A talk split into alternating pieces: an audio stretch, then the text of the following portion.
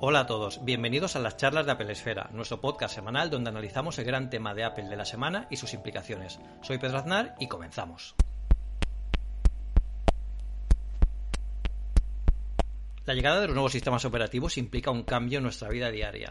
Más que nada porque nos estamos acostumbrando a utilizar cada vez más nuestros dispositivos y esa dependencia de los dispositivos y esa, bueno, todo lo que ganamos con, las funcionalidades y las, nuevas posibilidades de estos eh, productos están eh, impactando en esta vida tan complicada, en este, en este año tan complicado, este 2020, donde estamos tan cortados por la pandemia de COVID-19.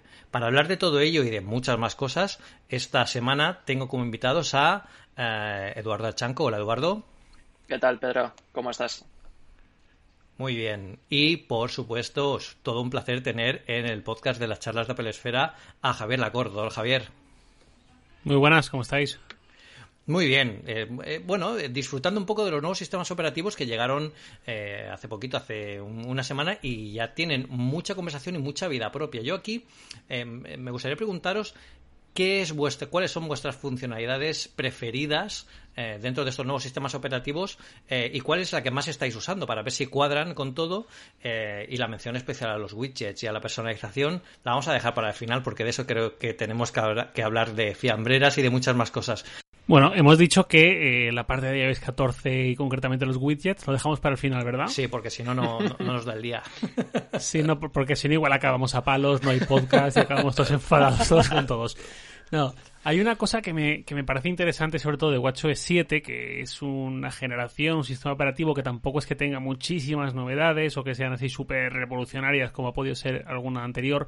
Eh, hay una que todavía no he podido probar muy a fondo, no porque haya estado perezoso, sino porque realmente es algo que creo que vamos a ver un poco a lo largo de las semanas o de los meses, en la medida en que los desarrolladores empiecen a actualizar sus aplicaciones con esta posibilidad.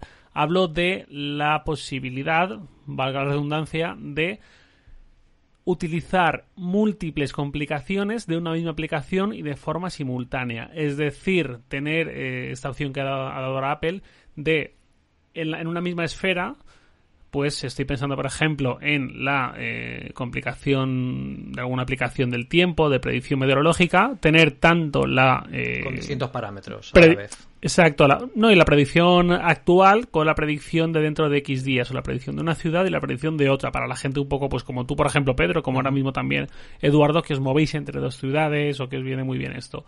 Eh, esto es algo que ya digo, creo que es algo que vamos a tardar un poquito más quizás todavía en ver cuando primero los desarrolladores vayan lanzando las actualizaciones pertinentes y dos, cuando nosotros mismos vayamos descubriendo esas utilidades que quizás quedan primero un poco sepultadas entre tanta novedad pero eh, cuando llevemos una semana, dos semanas, un mes, ya lleguemos a ellas y digamos, oh, esto es interesante, esto me, resulta muy útil. Mm. Es curioso el punto que comentas porque realmente hay una cosa que me ha llamado mucho la atención de cómo vende Apple en WatchOS 6 las esferas y es que lo utiliza la famosa frase em, hay una esfera para ello, de la forma similar a como hace unos años decía había, hay una app para ello, ¿no? Eh, equiparando un poco ambos mundos y en, realmente en el reloj lo que usamos, lo que más con lo que más interactuamos son las esferas, ¿no? Que es nuestro, nuestro panel de control de lo que llevamos en la, en la muñeca y de las aplicaciones que por detrás funcionan, que al final se han convertido un poco en el backstage del reloj, ¿no? Lo que alimenta, lo que hace eh, bueno, que nos salgan ahí esos datos o que, o que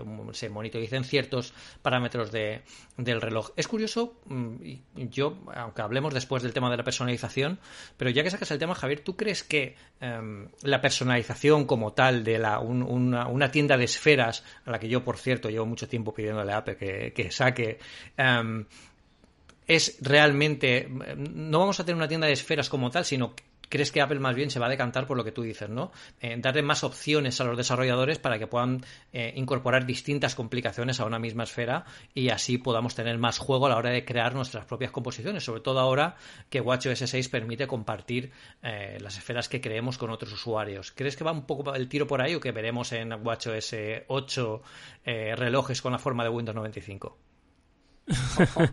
Yo creo que sí, no sé si para WatchOS 8 o para algo más adelante, pero si pensamos en lo que ha pasado con el iPhone, yo recuerdo mi primer iPhone fue el 3G, no tenía opción ni siquiera de poner un fondo de pantalla en la pantalla de inicio. Podía poner la pantalla de bloqueo, pero la de inicio no. Hmm. Se supone que también es por un tema más de limitaciones en la potencia del dispositivo y todo esto, pero mm, bueno, es un ejemplo más. Luego también, con el paso de los años, hemos visto cómo mm, Apple ha abierto su sistema, en el caso de- del iPhone de iOS, a muchas cosas que hasta entonces pensábamos, bueno, esto siempre va a ser así, incluso lo, lo defendíamos, lo argumentábamos, esto es que tiene que ser así por motivos de seguridad, por motivos de eh, cierre del ecosistema, de tal.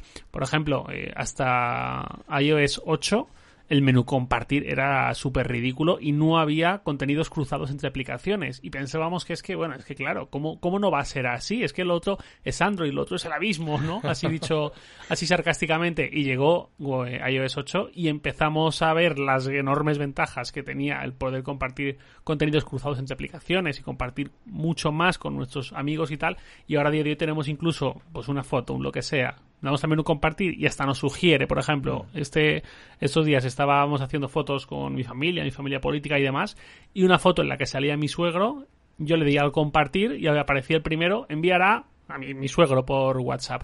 Claro, esto es un enorme beneficio de que el sistema, yo le voy diciendo esta cara de quién es, va reconociendo todas las nuevas fotos, etcétera. Te lo facilita. Claro. Exacto, pero todas estas funciones han ido llegando gradualmente eh, a lo largo de los 13 años de historia que tiene el iPhone y muchas veces era co- eh, a costa de limitaciones, de restricciones de Apple que hasta entonces pensábamos que nunca se iban a superar y que no hacía falta superarlas y que así estamos muy bien y que el otro no, no mola. Y al final hemos visto que sí. Ahora, con lo que se está pasando estos días, que, que parece un poco una tontería, parece un meme, una cosa así de broma de redes sociales y tal, con lo que luego comentaremos de eh, Widget Smith y todo, todas estas personalizaciones extremas, creo que es cuando muchos nos estamos dando cuenta ya de forma definitiva y contundente de que hay un interés muy grande en esto. Hay mucha hortera, hay mucha cosa espantosa, pero bueno, luego iremos con esto y Sí, luego- plantearemos nuestros puntos. Yo aquí- Pero al final hay un interés muy grande en personalización. Yo aquí Adelante, eh, siento, siento romperos eh, las ilusiones, pero yo creo que, que no, no vamos a tener una tienda de esferas. Es algo que yo creo que si Apple quisiera hacerlo, probablemente ya lo hubiera hecho. Eh, ¿Por qué no, Edu? aquí- Eh, Edu, ¿por, por qué no? ¿Qué- qué- cuál, es, qué- ¿Cuál crees tú que es el motivo por el que Apple dice no vamos a tener tiendas de esferas Vale. donde nos ponga- pongáis esferas de Casio con K y nos coléis estas cosas y tengamos Y que cosas aquí de un Rolex reviewer solo para... Exacto. Bueno, yo creo que Javier ha dicho antes una cosa que me parece muy interesante y que es cierto que la dijeron en, eh, en la WWDC del pasado junio, y es que eh, Apple ah, va a permitir a los desarrolladores hacer más complicaciones, eh, tener varias en la misma esfera, de modo que al final tengas una esfera dedicada a esa aplicación. Imagínate que estás haciendo senderismo, que creo que fue el ejemplo que pusieron, y, y hasta WatchOS 7 no podías poner más que una complicación de, por ejemplo, la altura o yo qué sé, eh, la brújula en la dirección que estás siguiendo. Pues ahora puedes poner varias complicaciones y personalizaciones en una esfera de Apple que te sirva para, para todo lo que necesitas mientras haces senderismo, que sería, pues no lo sé, altura, eh, presión atmosférica, el tiempo, pasos que has dado, la, la brújula, no sé, historias de esas, ¿no? Yo creo que eso va a ser el camino que va a tomar Apple. Eh, sobre por qué no creo que haya una App Store de, esferas, pues es que basta con darse una vuelta por el mundo de Android Wear y de otras plataformas de smartwatch para darte cuenta que están repletas de réplicas de, de esferas de, de marcas de relojes como Rolex, como el propio Casio o cualquier otra marca de estas reconocidas. Y eso en un dispositivo wearable que, que está a la vista, que ya no es el iPhone que llevas en el bolso o en el bolsillo, sino que, que, está a la vista porque está en tu muñeca y la mayor parte del tiempo lo va a ver la gente, dice mucho de, de, del propio dispositivo y yo creo que Apple ahí no, no quiere perder el control de la, de la, sensación o de la imagen de marca que puede dar una esfera que no, que no es acorde con, con esa estética o ese diseño que han defendido siempre. Bueno, yo creo que el tema de la imagen de marca, ahora hablaremos cuando, cuando cojamos el tema, este, este toro por los cuernos. Yo creo que el tema de la imagen de marca en el reloj sería distinto. ¿Por qué? Porque es una cosa que sí que es muy personal y la gente puede tener, eh, tiene que tener la libertad también para ser hortera, o sea, tiene que tener la libertad para elegir la, no sé, un fondo de pantalla de tigre de leopardo rosa, no sé, eh, lo que lo que quieran ponerse siempre que siga unas normas de seguridad y unas normas de, bueno de cómo se gestionan o cómo se ofrece la información en este caso en el, en el reloj. El reloj no sería tan impactante porque al final, eh, bueno, no es digamos un lienzo tan grande. Yo creo que aquí sí que se está dando como comentaba Javier al principio, sí que se está dando más importancia a la información que se ofrece en estas esferas, sobre todo desde que tenemos el Series 5 que tiene la pantalla siempre encendida y que lo vemos en cualquier momento. Yo creo que la información aquí es, es poder en, el, en la muñeca porque lo, vemos eh, de forma muy cómoda. ¿no? Y, y es, es ciertamente distinto, aunque bueno, de la imagen, del tema de la imagen de marca eh, hablamos ahora en, un momento. De los eh, nuevos sistemas operativos, a ti, ¿tú cuál es lo que más usas? Eduardo, qué es lo que más te ha gustado de lo último que ha sacado, Apple? Pues ha sido como, como, al final estás probando todas las betas durante meses, al final no te das cuenta de, cuáles son las novedades así más llamativas, pero de lo que más me ha gustado de todo esto no tiene que ver ni con iOS, ni con iPadOS, ni con Big Sur, ni, nada. Es, es con los AirPods y es que eh, hay dos funciones que han añadido a los AirPods y a los AirPods Pro y a los auriculares Beats, bueno, que, es que a mí me parecen alucinantes y que llevaba esperando muchísimo tiempo, por lo menos eh, la, del switch automático de fuente de audio. Y esto es que estás con el iPhone escuchando música y... perdón, eh, me, sale mejor el ejemplo con el iPad. Estás con el iPad jugando o escuchando música, te pasas al iPhone a ver un vídeo en YouTube o te están llamando por teléfono y automáticamente los AirPods, cuando enciendes otra pantalla y, y estás escuchando en otro dispositivo, cambian la fuente de audio. Eso me parece una pasada. Y lo de la llamada me pasó contigo, Pedro, el otro día que me llamaste, estaba con los AirPods en el iPad y de repente digo, está sonando la llamada aquí. Y es que había cogido, había tomado la fuente del iPhone que lo tenía al lado y no tuve que tocar nada para seguir hablando contigo. Y luego lo del sonido espacial de los AirPods Pro, que, es una auténtica pasada. Esta mañana me he dado mm. cuenta de que en los ajustes del iPhone, en Bluetooth, hay una especie de demo pequeñita en la que te dice cómo es la diferencia cómo se disfruta la diferencia entre el sonido estéreo y el sonido espacial de los AirPods Pro. Ahí tienes como una animación en la que en el estéreo hay dos fuentes de audio a la izquierda y derecha y en el sonido espacial tienes cinco que te rodean. Y, además te dice el monigote que hay ahí como que gira la cabeza y tal. Y entonces cuando lo haces con estéreo el sonido te sigue, pero cuando lo haces con el sonido espacial como que la, si la fuente te viene de frente, giras la cabeza hacia la derecha, entonces te empieza a entrar por el, oído izquierdo. Te posiciona me parece una, una auténtica locura. No sé qué, magia negra han debido de hacer ahí, pero vamos, es increíble. Te posiciona el audio aquí. Em, Javier en Loop Infinito lo comentó muy bien en, el episodio de iOS 14 9 más 1 puntos, en el que esto es una de las características que, que esto es Apple.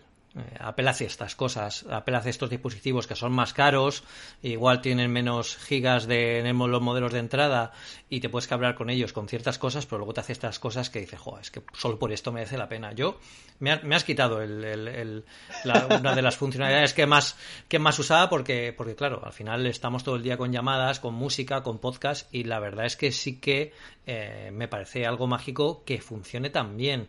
Em, sobre todo ahora que hemos salido de las betas. Con las betas me daba algún que otro problema, pero ahora que hemos salido, la verdad es que funciona fantástico, incluso transfiriendo llamadas al, HomePod, que, bueno, también se ha convertido para mí en esta pandemia, y ahora también hablaremos de eso, en un dispositivo clave eh, para los que trabajamos y estamos en casa.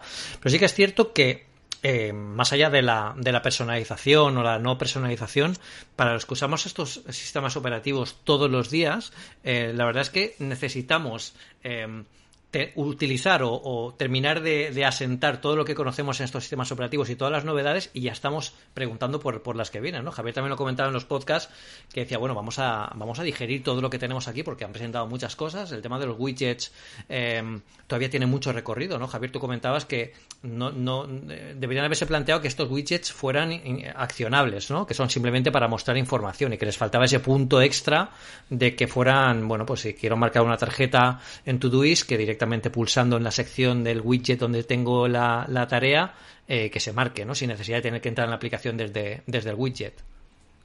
Eso es, sí, eh, es un poco mi gran queja. yo con los widgets estoy bastante contento. Por fin llegan y han llegado además con unas líneas de diseño muy buenas y unas y unos ejemplos básicos por parte de Apple muy buenos y ahora estamos empezando a ver el potencial, por ejemplo, ahora mientras estamos grabando hace unas pocas horas que fantástica, ha sacado sus widgets, me he descargado la aplicación porque ya dejé de ser usuario de esa aplicación, pero he descargado para verlos un poco por mí mismo y la verdad es que están muy logrados y esto al final es un poco lo que pasa siempre, lo que ofrece Apple de forma nativa está bien, pero es más importante aún lo que ofrece como herramienta para que terceros lo terminen de aprovechar, eh, hagan mucho trabajo muy bueno ahí en la mayoría de ocasiones y es cuando realmente nosotros podemos empezar a aprovecharlos. Pero dicho eso, es lo que tú comentas, Pedro.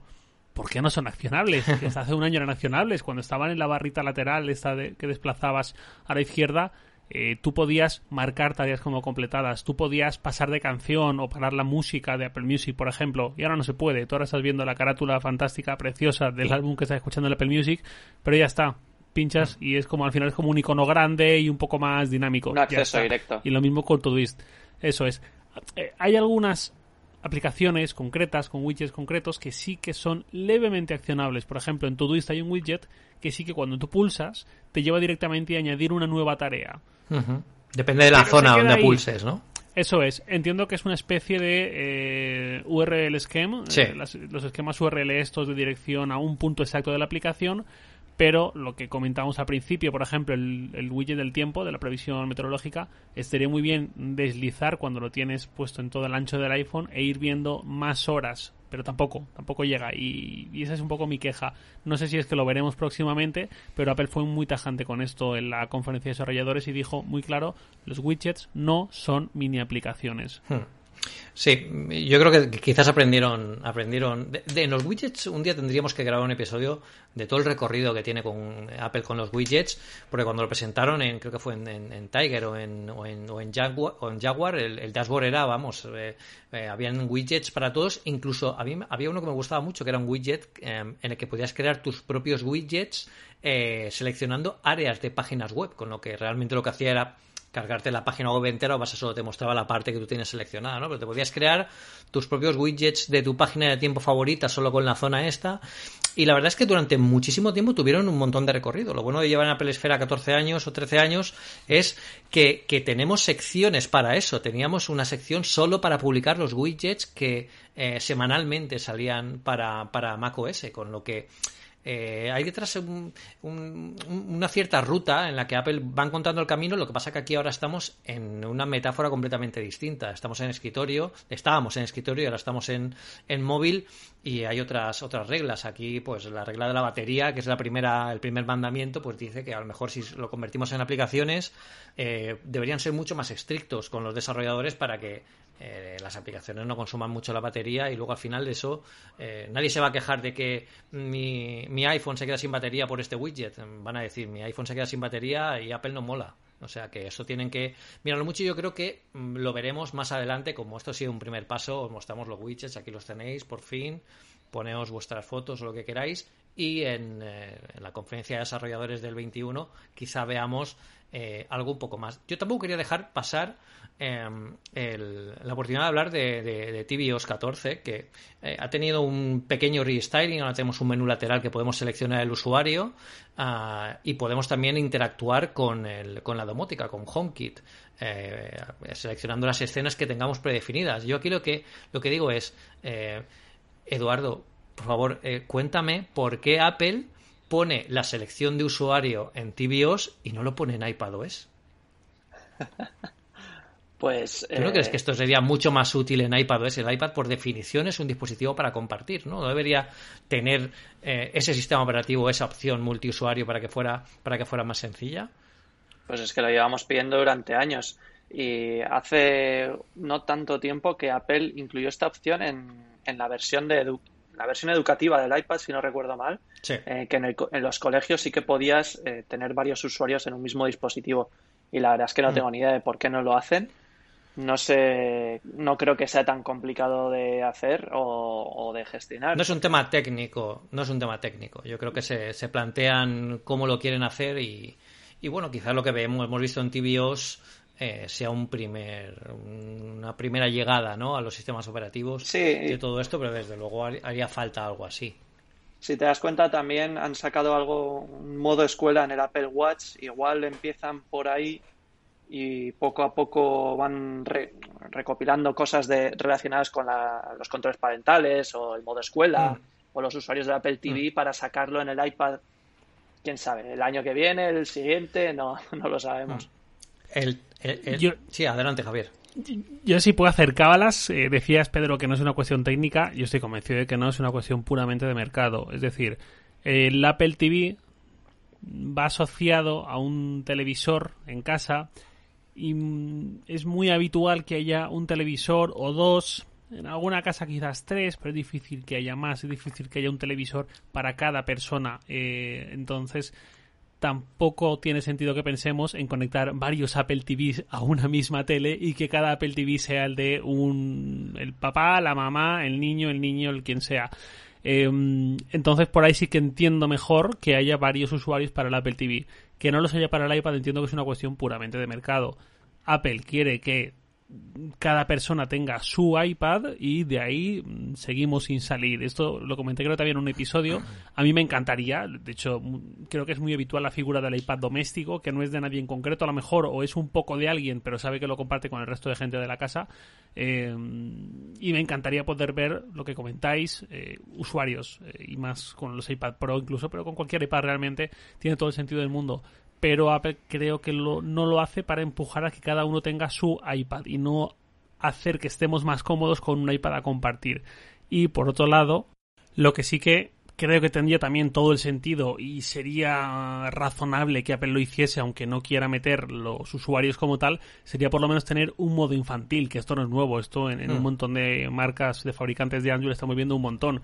Eh, activo un modo infantil con una contraseña y a partir de ese momento el iPad solo puede ejecutar ciertas aplicaciones con acceso a ciertas webs o ciertos eh, tipos de contenidos y no, no va a sacar nada que no sea apropiado para un niño. Cuando lo vuelve a tener el adulto ese iPad, vuelve a marcar la contraseña, vuelve a picar donde toque y el iPad vuelve a estar disponible en toda su gloria. Eso creo que sería simple y razonable. Oye, macho, eh, es que no voy a comprar un iPad específico para mi chaval de cuatro años. Solo quiero que venga un, un rato YouTube o vea un rato lo que sea y no nos dé mucho en la murga.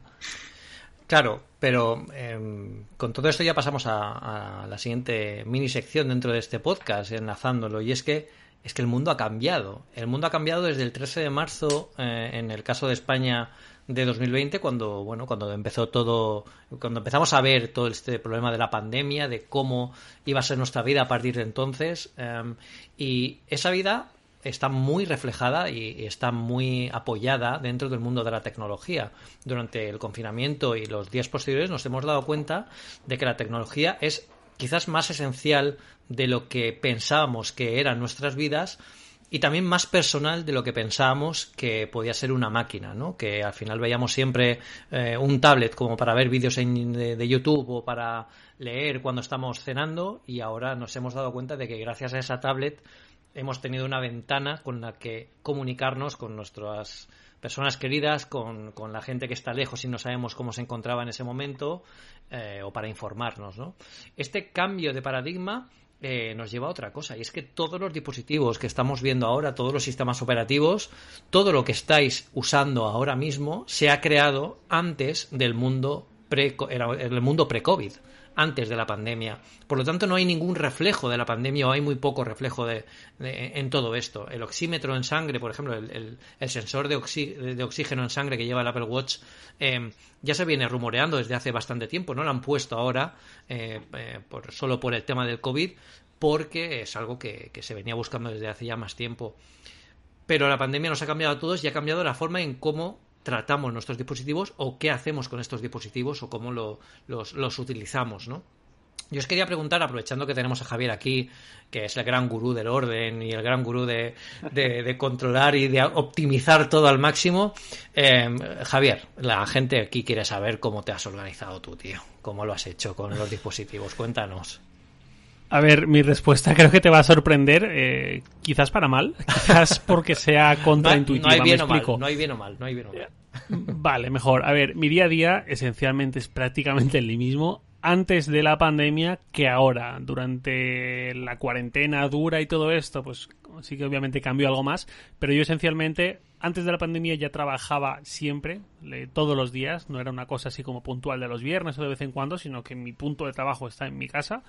Em, yo, igual que vosotros dos, igual que seguramente la gran mayoría de los que nos están escuchando, pues tenemos, eh, no voy a decir cierto dominio, pero sí estamos muy habituados a mucho servicio online, em, pues seguramente somos más los que nos gestionamos la vida y nos ordenamos todo digitalmente que con lápiz y papel y todo esto. Em, lo que sí que me he dado cuenta es que eh, la pandemia y esa situación así cuando todos estábamos con algo más de tensión y todo esto, seguramente acentuó algo que en mi caso ya venía de lejos, ¿vale? Eh, yo ya hace un tiempo que le vengo dando vueltas a la desconexión, a la hiperconectividad, a los efectos que la hiperconectividad tiene a largo plazo sobre nosotros, soy cada vez más escéptico, Hace casi dos años me, me, fui de Instagram y no he vuelto y, en algunos puntos ha sido tentador pero no he querido volver. Y eh, para mí lo más significativo que me ha traído esta pandemia ha sido darle vueltas a algo que justo la semana pasada terminó de cristalizarse y es que eh, bueno he conseguido un Nokia 3310 no el de los años 99 2000 creo que fue pero he conseguido que relanzaron hace cosa de tres años creo que fue ¿por qué? porque, eh, pues eso, hiperconectividad, mm, constante información, constante estímulo, sobre todo constantes distracciones y pérdida de nuestra atención. Eso es algo que cada vez llevo un poco peor, siendo consciente de que yo soy muy proclive a ello, eh, pero ya digo, lo llevo peor y en ciertas situaciones pues no hay más. Es decir, trabajamos aquí los tres de lo que trabajamos, no podemos estar de espaldas a lo que pasa en el mundo y todo eso, y la conexión con el resto de gente. Pero hay ciertos momentos, ciertos entornos en los que sí que he dicho, basta. Este Nokia 3310, eh, bueno, lo conseguí yo. Tenía pensado comprarlo. De hecho, el otro día en Twitter pregunté, oye, de estos teléfonos que no tienen WhatsApp, Internet, nada o casi casi nada, son básicamente teléfono y SMS y poco más, y agenda. Eh, ¿Hay alguno que sea como un poco, entre comillas, el mejor o uno así que sea muy bueno y tal? Eh, por resistencia, batería, lo que sea. Entonces alguna gente me contestó y, y, un señor muy majo me escribió y me dijo, oye, que si quieres un 3310, dime una dirección y yo te lo mando. Y yo, un señor muy amable, pero yo no conocía nada en ese momento. Y dije, bueno, eh, va a venir alguien a mi casa y me voy a quedar sin órganos o algo así. Eh, pero estuve hablando con él y resulta que es que trabaja en la empresa que lleva la distribución. Eh, y me dijo, a mí no me cuesta nada, si tú quieres uno, yo te lo mando. Pues, estupendo, y mil gracias. No, no, pierdo casi nada. Si te digo mi dirección, efectivamente me llegó el hombre majísimo, muy amable, muchas gracias y le he puesto una multisim, es decir, una SIM exactamente igual que la que hay en mi iPhone. Cuando alguien me llama por teléfono suena a la vez en los dos dispositivos, cuando alguien envía un mensaje llega a los dos dispositivos, etcétera. Entonces, ¿qué hago con ese Nokia 3310? Pues eh, si yo me voy a, por decir algo, a casa de mi hermana y de ahí luego me voy a ir a recoger a mi novia para ir a no sé dónde y luego tengo cena con mis amigos, por decir algo, em, me llevo el iPhone. Necesito también cierta conectividad, es mucho rato y tal. Pero si yo estoy en casa con mi novia, y decidimos irnos a cenar, sin más, estando los dos, me dejo el iPhone en casa. Salgo con mi Nokia 3310 y su única función es que si pasa algo, que pues, ya ha llegado a esa cierta edad, cuando el iPhone o el teléfono suena a partir de las 10, 11 de la noche, significa que alguien se ha muerto. Eh, si pasa algo, si alguien necesita ayuda, eh, pues yo estoy localizable. Oye, Javier, cualquier cosa. todo esto que estás contando me suena mucho a tener un Apple Watch con conectividad 4G. ¿Por qué no te dejas el iPhone en casa cuando hagas las cosas y vas con el reloj? Correcto, eso es lo que hacía hasta hace justo un año. Hace justo un año cuando conseguí el Series 5, eh, estaba en O2, ahora estoy en Movistar, cuando estaba en O2, eh, muy temprano dio la opción de contratar una SIM, la contraté y al principio estaba encantado. ¿Qué es lo que ocurre? Que si yo estoy cenando, eh, te voy a poner un poco los, tres, los tres escenarios, que esto le he dado vueltas hasta ver qué hacía. Si yo estoy cenando con mi novia, con mis amigos, con mi familia, en un, en un momento así como de prestar atención a otra persona, ¿no? Eh, y estoy con un iPhone, me llegan notificaciones, me llegan distracciones, me llegan impulsos de mirar de reojo el iPhone y tal, eh, y en un momento dado, incluso aunque la otra persona se vaya al baño, lo que sea, en un momento dado lo cojo, miro el Twitter, miro no sé qué, miro quién me ha escrito, miro tal. Vale. Siguiente escenario. Estoy con el Apple Watch. Con el Apple Watch me llega cada mensaje de WhatsApp con 4G. Me llega cada persona que me menciona en Twitter o que me envía un mensaje privado, aunque restringí algunas notificaciones, pero me siguen llegando cosas. Entonces, si yo lo que quiero desconectar y estoy con el Apple Watch LTE y veo que me están llegando cosas y encima no puedo responder o no puedo responder es todavía peor no puedo responder adjuntando exacto es todavía peor. Hmm. eh, entonces obviamente tiene su gran utilidad para muchos escenarios. Eh, por ejemplo yo me acuerdo cuando me iba a correr o algo así estaba muy bien tener Apple Music y tener 45 o 50 millones de canciones ahí disponibles pero eh, para lo que yo quiero ahora que es esta desconexión no me termina de ser útil y vosotros hmm. cualquiera puede decir pues es tan simple como ir al centro de control y desactivar los datos móviles. Genio. Y es cierto. Pero también estuve pensando en eso y también creo que es algo que, eh, pues a lo mejor, si ahora lo decido, ahora estamos, es miércoles, el día que estamos grabando, eh, pues este fin de lo voy a hacer. Y el siguiente seguramente también. Pero al siguiente o cuando haya un par más, pues a lo hmm. mejor ya se me empieza medio a olvidar, medio sí, pero no, hmm. lo pongo un momentito. Entonces mi forma, conociéndome a mí, ya tengo 30 años, ya sé un poco cómo funciona mi cerebro y cada vez nos conocemos todos mejor. Eh, yo sé que mi forma correcta de hacer esto es más radical y cortar con hmm. esto. No pretendo decir que es lo que nadie más deba hacer, ni mucho menos. Es simplemente lo que yo he decidido para mí mismo y conociéndome a mí mismo. Entonces, eh, la super revolución digital que me ha traído la pandemia es conseguir un Nokia 3310 para llevármelo eh, y dejar al iPhone como teléfono fijo en casa. Fijaos que, que yo sobre esto tengo una historia y es que em, durante un tiempo yo tenía problemas para, eh, para, para, dormir. Bueno, más que para dormir, para descansar, ¿no? Yo siempre he sido una persona que me duermo hasta de pie si me lo propongo, no tengo, es como un superpoder, ¿sabéis? En cualquier momento me puedo dormir. Lo que pasa es que me levantaba muy cansado siempre, ¿no? Eh, y era un, un, un, punto en el que, en el que, bueno, pues yo llegué a preocuparme y bueno, pues estando en una conversación eh, con un compañero, con un compañero de trabajo, em, le dije, oye, es que no sé qué hacer tal. Digo, el, único momento en el que consigo descansar y de verdad tengo un sueño profundo, de estos que, aunque solo sea una hora, luego me repara completamente, es cuando estoy en un avión. Y me dice, claro, Pedro, ¿tú en un avión qué haces? Y, luego me, me replanteo la pregunta, ¿no? ¿Tú en un avión qué no haces? Digo, bueno, yo en un avión lo único que hago es mm, leer, y cuando me estoy cansado, pues me echo una cabezadita y claro, ahí mi cabeza, como dice Javier, ya sabe que no va a recibir ningún estímulo, ya sabe que no va a tener notificaciones, que nadie me va a llamar, que nadie, o sea, estoy fuera de la burbuja.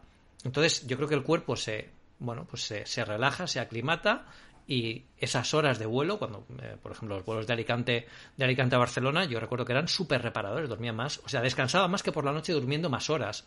Em, entonces, claro, esa desconexión forzada, hoy en día yo también me fuerzo a hacerla. Em, no soy tan radical como Javier con el 30, con el 3210, em, pero, pero por ejemplo, cuando mi momento de desconexión quizás es cuando salgo a correr. Entonces, cuando salgo a correr, cada vez mm, más llevo no llevo el iPhone. Yo mi Apple Watch es, un LTE, pero no tengo datos en el, en, el, en el, reloj. Por lo tanto, salgo simplemente con el reloj para que me mida el GPS, me mida mi, mi distancia, mis, mi monitorice pero solo, solo yo y la música, que es al final como si estuviera en un vuelo, ¿no? Y ya me enteraré de las cosas que pasen cuando, cuando vuelva a casa, cuando vuelva a la oficina o al hotel o, donde esté. Y fijaos que mm, es una cosa que echo de menos, mm, me di cuenta hace poco que echaba de menos eh, viajar también porque echo de menos dormir en los aviones, que es una cosa como como que te lo preguntas y dices tú, pero me está explotando la cabeza. Y es exactamente por lo que dice Javier. Estamos en un mundo en el que a mí, por ejemplo, cuando me preguntan, Pedro, ¿tú en vacaciones qué vas a hacer para desconectar? Bueno, yo es que en vacaciones a mí no me, no me gusta desconectar porque no puedo hacerlo. Yo soy como, como Javier, me duraría lo del, lo del control center pues 15 segundos. Yo duraría todavía menos porque, claro, en, esto en lo que trabajamos, pues eh, tenemos que estar aquí conectados. Pero eh, otra cosa es que, bueno, que, nos fuercen por fuerza mayor, ya volar en un avión tal.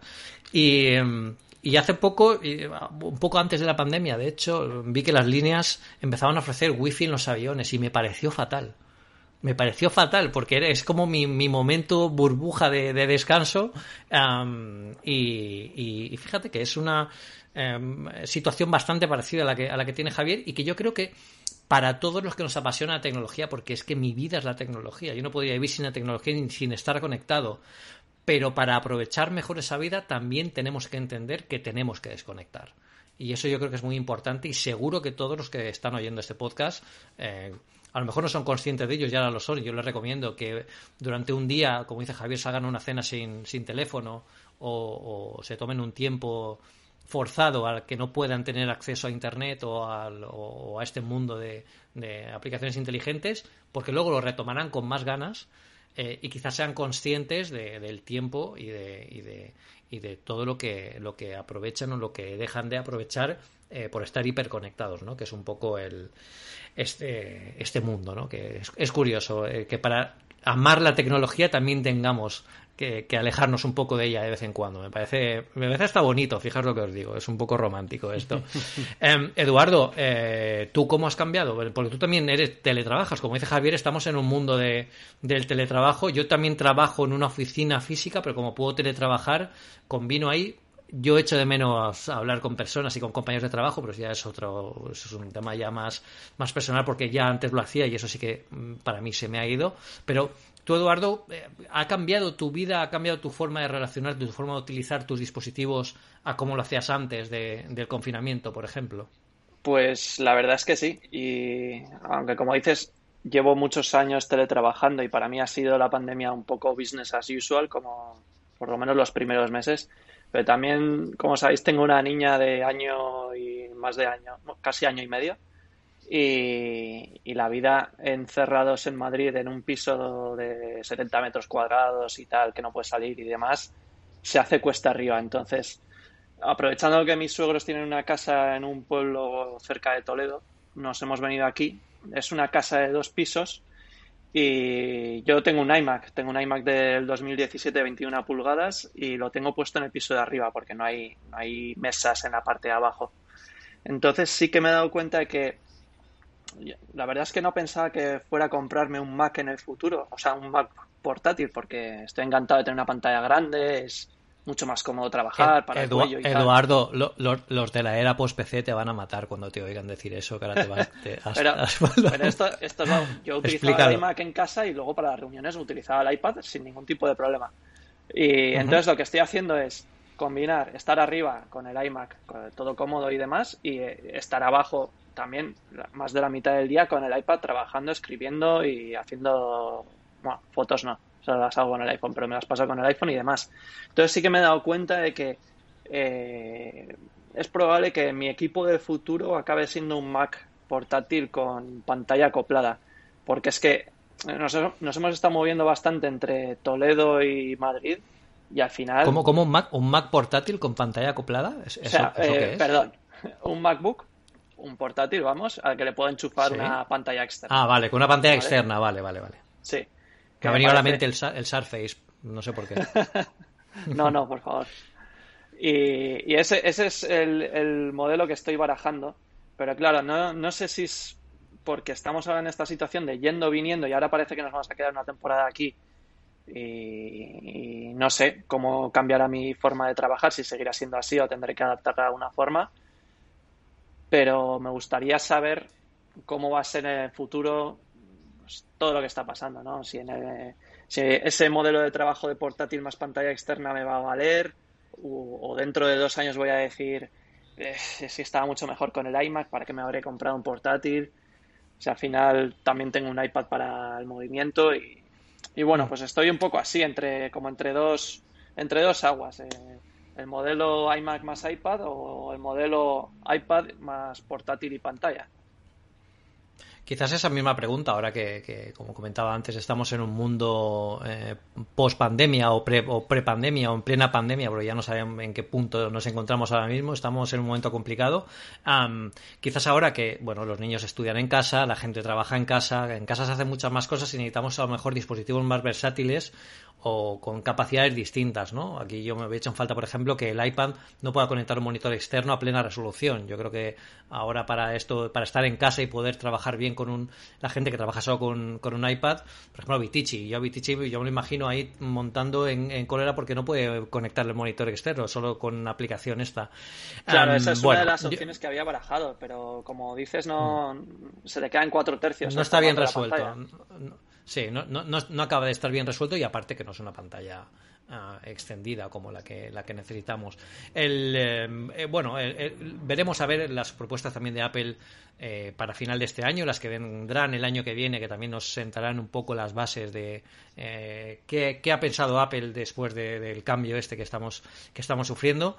Pero bueno, yo creo que más cambios que los que están pasando ahora mismo en los dashboards de la gente con iOS 14, que ahí está un hashtag el otro día. Yo me levanté y de repente vi un hashtag y vi a Eduardo eh, como la policía de, como la policía de, del estilo y estoy aquí no me escondo, ¿eh? estoy aquí Está, eh, ya, te, para que no lo sepa súper rápido, porque estamos ya acabando el, el, podcast, eh, lo que ha pasado es que, bueno, eh, con, con, iOS 14 se pueden personalizar gracias a los widgets, se puedes poner imágenes, puedes poner prácticamente lo que quieras, y además los iconos de las aplicaciones son personalizables a través de, un atajo, de la aplicación atajos. no es sencillo de hacer, de hecho no es algo que Apple proponga per se al usuario para que lo haga, eh, tienes que tener ciertos conocimientos. Nosotros en Apple Esfera tenéis un tutorial fantástico para, para hacerlo.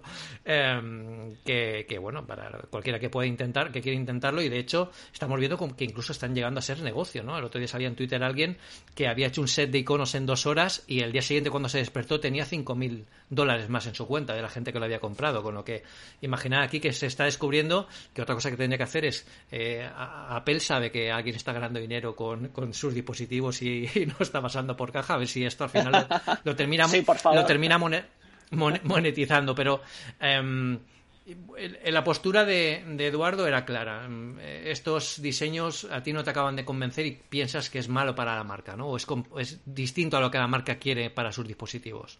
A ver, yo creo que no, no estaban los planes de Apple. De hecho, lo de los atajos estaba disponible desde iOS 13, que era algo que no me di cuenta porque en medio de esta vorágine parecía que venía todo junto con los widgets. Pero el tema de los, de los iconos personalizados es que tú creas un atajo que abre una app y a ese atajo tú lo puedes poner en la home screen eh, y personalizar la imagen que tiene, ¿no? Tú cuando pulsas en uno de ellos te pasa primero atajos y después abre la aplicación, por lo que el tiempo de apertura de la aplicación es bastante bueno, comparado con lo que estamos acostumbrados, es bastante significativo. Pero a ti, no te ha molestado eso, Eduardo. A ti te ha molestado. No, no. a mí. a ti te ha molestado el diseño de esos. Sí, es, que, eh, madre mía, hay, hay, cada cosa, hay cada engendro, lo he llamado así, es, es que son engendros, tío. Eh, que hay por ahí suelto. qué crees que, ¿Qué crees que debería hacer Apple? ¿Debería, ¿Debería prohibirlo esto de alguna forma?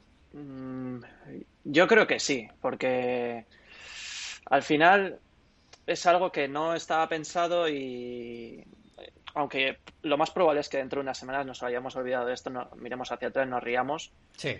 Y, y bueno, pues lo mismo lo dejan o lo mismo mandan de emergencia un iOS 14.0.1 que, que elimine eso de la personalización de, los iconos o, algo con los widgets, que lo veo más difícil. Pero bueno, a mí lo que pasa es que no, no, muchos de los diseños que están apareciendo por ahí no me gustan. Me parecen de, de, mal gusto. Simplemente. Eduardo, ¿alguien, alguien, alguien, ¿alguien te los está instalando en tu iPhone? No, no, no. De hecho, ya los probé ayer y se me han quedado ahí por pereza no los he Es la gente, la gente en sus dispositivos que está personalizando. A mí, esto, todo esto me recuerda mucho cuando la consultora donde yo trabajaba antes nos dijeron que había un viernes que podíamos ir de casual en lugar de llevar traje con traje todos somos iguales y tenemos, bueno, pues cierta coherencia, cierto tal, pero cuando la gente se empezó a vestir de casual sin ninguna norma de, aquello fue un desmadre y quitaron el casual otra vez y volvieron a los trajes.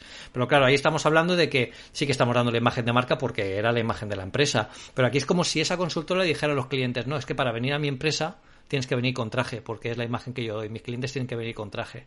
Y es un poco complicado. A mí me gustaría que Javier le contara súper rápidamente, que lo explica perfecto en Loop Infinito en el episodio de Fiambreras Horteras, lo que es una hortera eh, a nivel fiambrera. y, a ver, que yo no lo he escuchado, ¿eh? ¿Y qué opina él de todo esto? ¿no? Para que la gente tiene que escuchar ese episodio, es el de 22 de septiembre, em, pero cuéntale así brevemente lo que, lo que es una fiambrera hortera y bueno, tu opinión sobre lo que crees que, va a pasar aquí con todo esto. Vale, venga, así resumido. Eh, siglo XIX, en, en, Madrid había una sociedad pues muy estamentaria que empieza a decaer por muchos motivos eh, geográficos, históricos, etcétera y eh, en ese momento los ricos eran cada vez un poco menos ricos, los pobres iban siendo cada vez menos pobres y iban accediendo a ciertas cosas que antes les tenían vetadas. Eh, los pobres acostumbraban a eh, ir a trabajar llevándose consigo una horterilla o una hortera, que eran básicamente elementos pues muy precarios para almacenar la comida temporalmente a nivel dos platos enrollados con una correa, ¿vale? Y dentro tenían la comida. En un momento dado empiezan a ver que eh, pues la comida se les podía derramar, salsa, aceite por ahí, etcétera, porque era, ya digo, muy precario, y pasan a llevarse únicamente pan, fiambre, fruta, ese tipo de comida mm, menos problemática, y eh, esa horterilla empiezan a, llevar, empiezan a llamarse eh, fiambreras. Entonces el término horterilla es el que, horterilla barra hortera, lo empiezan a usar los de la clase alta para referirse despectivamente a los que iban con sus horterillas a trabajar, que eran los pobres, eran los que empezaban a prosperar y querían aparentar que ya no eran pobres, pero venían de donde venían. Entonces era pues una mirada pues un poco clasista, ¿no? Este es un hortera, va con su hortera a trabajar. Los que tenemos pasta no vamos con la comida a rasta, sino que comemos en restaurantes, ¿no? Entonces vino de ahí y cuando se terminó, salió de Madrid, que fue donde inició, como no estaba, la situación era muy diferente, el hortera empezó a ser simplemente el que vestía de una forma estafalaria, como esos horterillas de Madrid que tenían algo más de dinero y prosperaban, perdón, y empezaban a poder comprarse ropas pues un poco más ostentosas. Lo que hoy en día, en el siglo XXI, llevamos un nuevo rico, que es esta persona que de repente le cae una herencia, le toca una lotería o algo así, y empieza a hacer mucha ostentación, se compra un Ferrari rojo, se compra trajes. Eh, pues esto lo vemos mucho los futbolistas, por ejemplo, que son muchas veces casos de gente que nunca ha tenido ni un duro y de repente se ve con pasta y hace mucha ostentación, ¿no? Vale, pues ese así fue como nació el término hortera que conocemos hoy en día. Lo conté en loop infinito porque creo que es algo que pasa mucho ahora con esta nueva oleada de personalización extrema y de cosas eh, horripilantes, horteras, como lo queramos llamar. Eh, hay cierta ganas de señalar, de decir, nosotros somos los que entendemos un iPhone en su pureza, en las líneas de diseño que ha planteado Apple y demás, y vosotros sois los que habéis venido a estropearlo todo, malditos jóvenes, malditas modas estúpidas y todo esto, eh, que yo insisto, yo soy el primero que estoy un poco en esa primera línea, pero entiendo que hay más formas para mí, para mi opinión, mi juicio, de llevar un iPhone. Al final, un iPhone, un teléfono móvil en general, pero creo que un iPhone es incluso más, es una extensión de la identidad de cada uno, de la entidad personal. Están los que llevamos el iPhone sin funda, los que llevan el iPhone con funda, pero siempre tiene que ser oficial y negra o marrón caramelo o algo así elegante. Están los que llevan fundas con orejitas, con lentejuelas, eh, que imitan un spray de estos de limpieza que hemos llegado a ver. No, hay muchos estilos porque hay tantos porque el iPhone es una cosa con una capilaridad tremenda. Todo el mundo tiene un smartphone barra un iPhone, ¿no?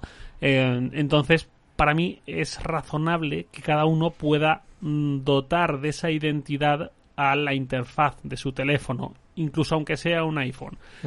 Que nuevamente es lo que decíais, esto no es algo que Apple esté impulsando ni muchísimo menos. De hecho, es incómodo, es tedioso de hacer, es, te lleva un buen rato si te pones a ello.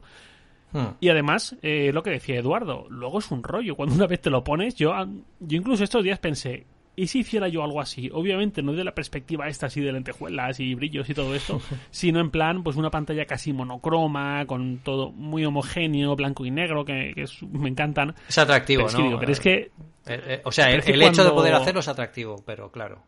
Sí, exacto. Pero claro, ya no es el tiempo que se me va, que bueno, pues echas ahí un sábado por la mañana tonto mientras tu pareja duerme o algo así, es el hecho de que cada vez que pulso una aplicación, lo que decía Eduardo, me lleva atajos, piensa dos segundos y luego me arruina mi aplicación. O sea, yo no quiero eso. Eh, no me compensa ni de mm. broma. Prefiero seguir como estoy, personalizar en la forma en que Apple realmente te deja personalizar sin recurrir a estos experimentos. Y sin, sin, embargo, si os fijáis, al final estamos viendo aquí que, que estos son, bueno, pues dashboards estrafalarios, llamativos, pero es que al final, tú también lo comentabas en, en Loop Infinito, Javier, es lo que está de moda, ¿no? Los cantantes, em, los productos que están de moda son llamativos, son estrafalarios, buscan llamar la atención, eh, eh, quizás en un mundo en el que hemos llegado a un punto en el que, eh, bueno, pues había mucha uniformidad, ¿no? Hasta hace, hasta, hasta hace unos años. Yo, ya para acabar, y quiero bueno, que respondáis... Bueno, tengo, tengo que decir más cositas, ¿eh? Pedro no. Pero muy rápido. Tienes una frase para, para decir lo que estamos acabando ya. Vale, que sobre esto, que simplemente eh, a mí lo que. O sea, me parece que, que sí, que está bien que los usuarios puedan modificarlo tal y cual y que esto sea inesperado y no sé qué. Pero yo me centro más en que es algo que es criticable porque muchos de esos diseños no tienen Eh, no tienen gusto. Yo no soy un experto en gusto, eh, ojo. Yo gusto de poquitas cosas, pero es que hay, hay cosas que son evidentemente estrafalarias, como habéis dicho. Y, sinceramente, eh, yo lo señalo porque me parece, me parece llamativo, me parece que, no encaja para nada con mi forma de ser y, eso. Eh, y otra cosa os quería decir. Eh, ahora hay mucho, he visto mucha gente en Twitter que se pone exquisita con este tema, pero luego, por ejemplo... la eh, Comic Sans. La Comic Sans, sí, por favor. he hecho una búsqueda rápida en alguna gente que ha salido a defender, no, porque todo el mundo tiene que poder decir lo que... poder poner su dispositivo como sea, tal y cual, pero luego cuando buscas Comic Sans en su perfil y ves que dice, es que el Comic Sans, es que por favor, ¿cómo pueden estar usando Comic Sans? Es que, son, por favor. Son, los dramitas, los dramitas de Twitter, los que buscan un poco el, comentario del momento. Yo, la última, la última pregunta que os quiero hacer y quiero que contestéis súper rápido. Eh, Eduardo, ¿Steve Jobs hubiera permitido esto? Probablemente Steve Jobs eh, se le hubiera colado esto y al día siguiente hubiera lanzado una actualización de emergencia. Javier, ¿tú qué opinas? Eh, al Steve Jobs de 2009-2010, sus, sus, últimos tiempos a la empresa, seguramente no, pero es que el mundo también ha cambiado. quiero decir, no estamos en 2009, no estamos en 2010. Es imposible saber qué hubiera pensado Steve Jobs en 2020. Podemos intuir, más o menos, con nuestras limitaciones, eh, lo que hubiera hecho en aquel momento, pero eh, es que hay muchas formas de ser, el mundo cambia y lo de las modas, yo esto lo veo súper claro, por ejemplo, lo comentabas Pedro, las camisetas de fútbol. Las camisetas de fútbol tradicionalmente tenían una orientación, un target a la hora de venderse en tiendas y tú ahora ves la tercera equipación, no vamos a enfadar a nadie, del Real Madrid y del Barcelona, los dos. Y seguramente a los presidentes de hace un par de generaciones les hubieran horripilado y hubieran dicho, pero esto cómo es posible. Y encima en vez de promocionarlas con futbolistas, me metéis aquí a chavales con los calcetines por las rodillas, con chanclas y llenos de tatuajes y rastas y no sé qué cosa rara es que el mundo cambia, es que eh, nos guste o no el mundo cambia y las modas son las que son y es lo que triunfa entre ciertos demográficos que son los que marcan mucho qué está de moda, qué no y todo esto. Yo soy de la opinión de que... respuesta corta, el mundo cambia. Yo soy de la opinión de que sobre eso eh, hay, hay cosas inmutables que se conservan en el tiempo y son válidas durante un montón de tiempo, incluso siglos o lo que sea y hay cosas como la moda, como, tal y como la entendemos, que es que el año siguiente ya está pasada de moda y ya dices, ¿cómo puedes estar llevando eso? Pues, yo creo que es un poco el debate de fondo de, que hay. La pregunta, la, pregunta es una de las preguntas más tramposas que se pueden hacer en el mundo Apple porque siempre es el, amuletillo de qué haría Steve Jobs aquí.